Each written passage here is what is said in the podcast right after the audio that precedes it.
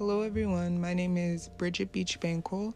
This is my seventh and hopefully final take of my first podcast episode ever. I'm currently 20 years old, and today's date is September 15th, 2021. Today, I'll just be giving an introduction. There's not going to be any specific direction that this episode will have. I'm just going to be speaking off things that I enjoy doing and the kind of person that I am. And we'll be talking very briefly or maybe not about film because that is a huge part of who I am.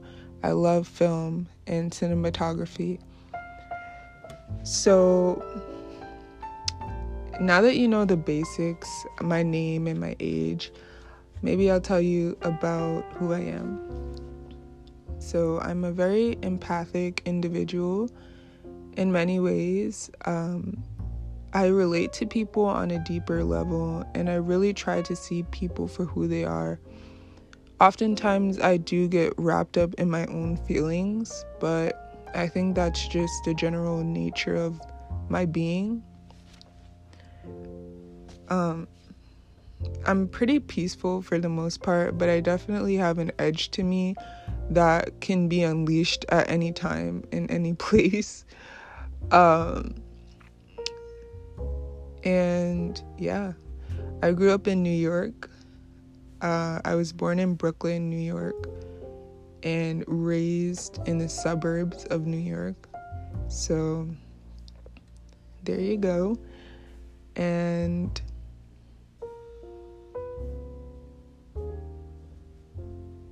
moment of silence, trying to think about everything I like to say. A lot of the time, I don't feel as if I can express myself freely and without bounds in everyday life. I feel like our society has gotten to the point where it's almost unheard of to be your candid self and to just express yourself freely because there's always an apprehensiveness about how somebody may interpret something or just generally people are afraid to express themselves freely. But i feel like this podcast will give me the opportunity to voice my opinions and really share the things that i care about and love uh, I'd like to mention that I've always wanted to start a podcast, but I just never really had the courage to.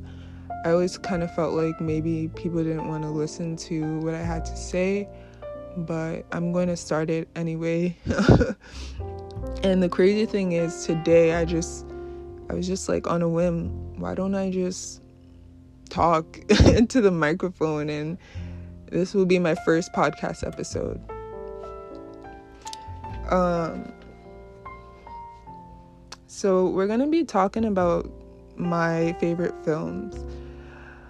So, my first film that, or rather, the first film that really led my interest in the avant garde part of life was Rich Kids. And I think I discovered this film when I was about, um, I want to say 12 years old. The film was released on August 17th, 1979, and I'd like to mention it is an archived piece. It's very hard to get your hands on this film in this day and time because of how archived it is. Um, I had the pleasure of watching it on Netflix, as we know, the streaming platform, uh, years back, probably almost seven, eight years ago, but I haven't seen it available today, but if you get your hands on it, it's definitely worth a watch. So, the synopsis is it's two 12 year olds, the products of Upper West Side broken homes, struggle to move, make sense of their parents' lives and their own adolescent feelings. The film was directed by Robert M. Young and the stars are Trinity Alvarado and Jeremy Levy. And this film is one of those coming of age films, kind of like My Girl and The Breakfast Club, which I'm also going to be talking about sometime.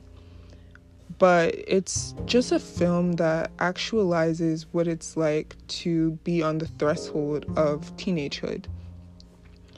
It's one of my films precisely because of that. Um, I think it definitely provided me a sense of security as a 13 year old because it just felt so aligned with my feelings at the time. Just feeling like, um, just feeling that I was an adult, even though I was far from adulthood at 13, but I just felt like I was an adult and that I had some sort of responsibility with being 13 years old. I think the characters in the film can definitely speak to that. Um, one of my favorite scenes was when the two main characters were in the bathtub with each other in this 70s sort of apartment. Um, and they were just kind of sitting in the bath bathroom and none of their parents I noted played a detrimental or beneficial role in their lives. The parents were just kind of there. And so it's a shock when they bust through the doors and they see their 12 year old daughter and 12 year old son just bathing nakedly with each other. And I think that speaks to the fact that a lot of parents kind of neglect their kids at a certain age, not necessarily neglect, but they they take their hands away and they say okay well you got this and i think that's very common in new york as well because new york is such a hard city to grow up in and to live in and a lot of people have other obligations so they kind of abandon their kids at some point. and it's crazy to see that that that storyline can be applied to everyday life in New York in this day and age. Like, it's crazy, but you know, I definitely had that experience. My mom was a single mom, so she was always busy and always working, and so there wasn't as much pressure on me. Um, and she wasn't necessarily like a mom who was hovering down my back. So I didn't necessarily have the freedom to do whatever I want. Not that I wanted to do anything scandalous to begin with, but um yeah, so I would definitely recommend that film to anybody who is maybe 13 years old and kind of wants to see life from a different perspective. I think the 70s charm of the film is also notable just the bell bottoms and Trinity Alvarado's pigtails as she's walking down some random street in New York. and it just has that effortless charm. Another notable mention is this that song at the end. I can never get that scene out of my mind where they're running with their coach um, through Central Park and they play this really nice song and I've actually watched that so many times, it's unhealthy, but it just reminds me of the charm of yesterday. So if you have the chance to get your hands on Rich Kids, directed by Robert M. Young, definitely watch it. The next film is contrasting to Rich Kids. It's entitled The Virgin Suicides it was released April 21st, 1999, I believe. And it was directed by. It was directed by. Damn it. Did I write that down? Hold up. Behind the scenes. Um, Robert and the Virgin Suicides. Sofia Coppola. How could I forget? Sofia Coppola is always um, mentioned with a lot of the 90s films because she's an absolutely gifted uh, director. She's just absolutely amazing. Every film that she's made or every film that she's been featured on has been a, one of my favorite pieces. The also the other funny thing is that her father is also a famous director as well. So yeah, and if you want to know who her parents are, they're Eleanor and Francis Ford Coppola, who directed The Godfather. And The Virgin Suicide basically is a film following five girls in the 1970s who reside in a suburban town. And they're just these beautiful, blonde haired, uh, dreamy sort of teenage girls who are basically stalked by these five boys who live across the street. And the film stars Kristen Dunst and Josh Hartnett. So if you don't know who Kristen Dunst is, she has played in Spider-Man, I believe. So she's definitely very notable as well. And yeah, the film is just about love and how their teenage years are repressed by their strict parents. And it leads to an untimely death for all of them uh, because they feel so constricted to their households that they can't be themselves. Like they can't be average, everyday girls because there's so much pressure on them um, by their parents. And one of my favorite things about the film is the relationship between Trip and Lux. And the reason why it's one of my favorite now, and it was back then as well, is because it shows the rebellious nature of being a teenager and wanting your desires fulfilled at whatever time you want, despite the circumstances. And Lux is the kind of person where she kind of dares on the wild side with her parents throughout the film because ultimately she knows she's entitled to a sense of freedom. And at the time, I really related to Lux, Lux in that way because she didn't really take no for an answer. And though her parents were trying to warn her of Trip's intentions, um, there was just that kind of la vie en rose, uh, or life in rosy hues perspective, just being so blinded by love that you don't realize the harm in it at all. So there was this fatality when, you know, Trip took her virginity and he kind of just left her in the football field to figure herself out. And she wakes up and you could tell her heart was broken. And it was really something that I think a lot of teenagers relate to in terms of falling in love and falling out of love.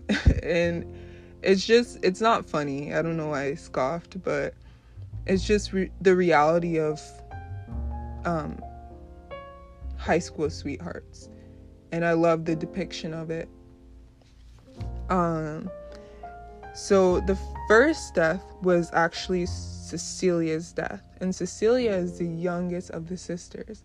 So she is known to have dealt with mental illness and just generally being troubled in her life. Um, Cecilia seems as though she's the dreamer of the girls, which I believe is what caused her to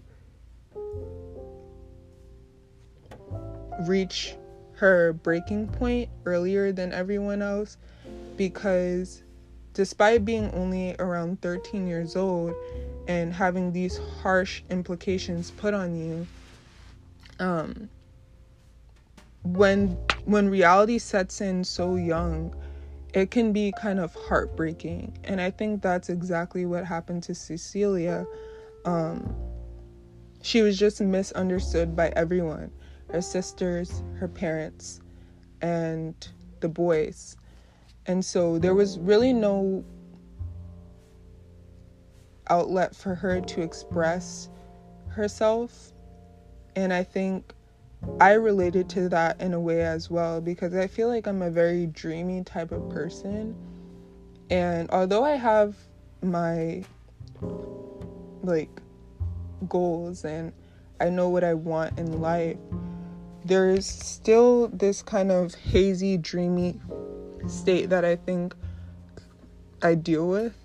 and I could kind of relate to Cecilia in that way. Um, so, yeah, and I think that her death was symbolic of dreams dying, pretty much, and or vice versa, dying at the hand of your dreams. So that was kind of a dark note, but I think The Virgin Suicides is a film that is absolutely riveting. And if you are interested, you should definitely go check it out. So, the third film that I'm going to talk about is Amélie. Amélie is a film that was made in 2001.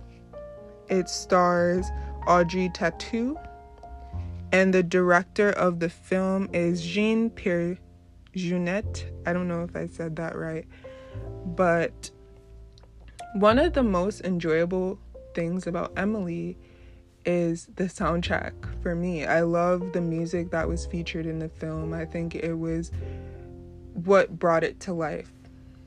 And despite it being a great film, the soundtrack aided like 100% in that as well. So I discovered Amélie when I was around 15, 16 years old. I was just scrolling on Netflix and I was like, oh, this looks cool. So I watched it.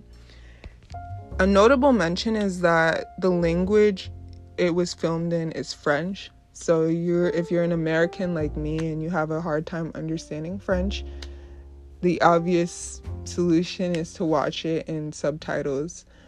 But don't let that scare you because it is just honestly one of the best films I've ever watched. It has this this lace of optimism and romanticism combined. And I think that's what makes it such a great love film because I think generally foreign films that focus on love have a sort of candidness about them that you can't really find in American love films. It's just, or romance films. It's just, although it was comedic, it had a deeper meaning throughout it. And yeah, I just love it. So, Amélie is an innocent, naive girl making her way in France as a waitress. And she kind of is one of those people who is much like myself. Um, I'm sorry, I'm always relating it back to myself. But these are the films that have been really life altering for me. So, yeah. But getting back to that, um, she just enjoys helping other people in whatever way she can. She she can or she could whichever. But um yeah and in doing so she finds love along the way in Nico. And Nico is her love interest. So one of the key or the staple elements of Amélie is her observations throughout the film, the director really ensures that you see every micro image of what Amélie is internalizing with the camera. So he's always like closing up to what she's thinking about. Like I think in the beginning scene, she was like recounting how many people were having sex at a given time and like you you just see the camera span to like different rooms in Paris. Um, that have people having sex pretty much. And I thought that was just so interesting because that's not something or that's not a technique that you really see in American films. Um, one of my favorite scenes is when Amélie and Nico are riding on his bicycle through um, France. And you can just see the love in her eyes and you can feel it through the screen. And I I truly believe when a director makes you feel something from their film, it puts it at a whole different level. So that's why I really enjoyed Amélie. so yeah, um I I tried my best. This is my first podcast. It's not the best podcast, but I'm just sitting down and I'm speaking to you as I would a friend or whoever I I encounter who happens to be a film aficionado as well. So I hope you enjoyed me telling you about my top three films from my adolescence, and I hope you tune in for another episode. Thanks so much for watching. Bridget Beach Binkle is out.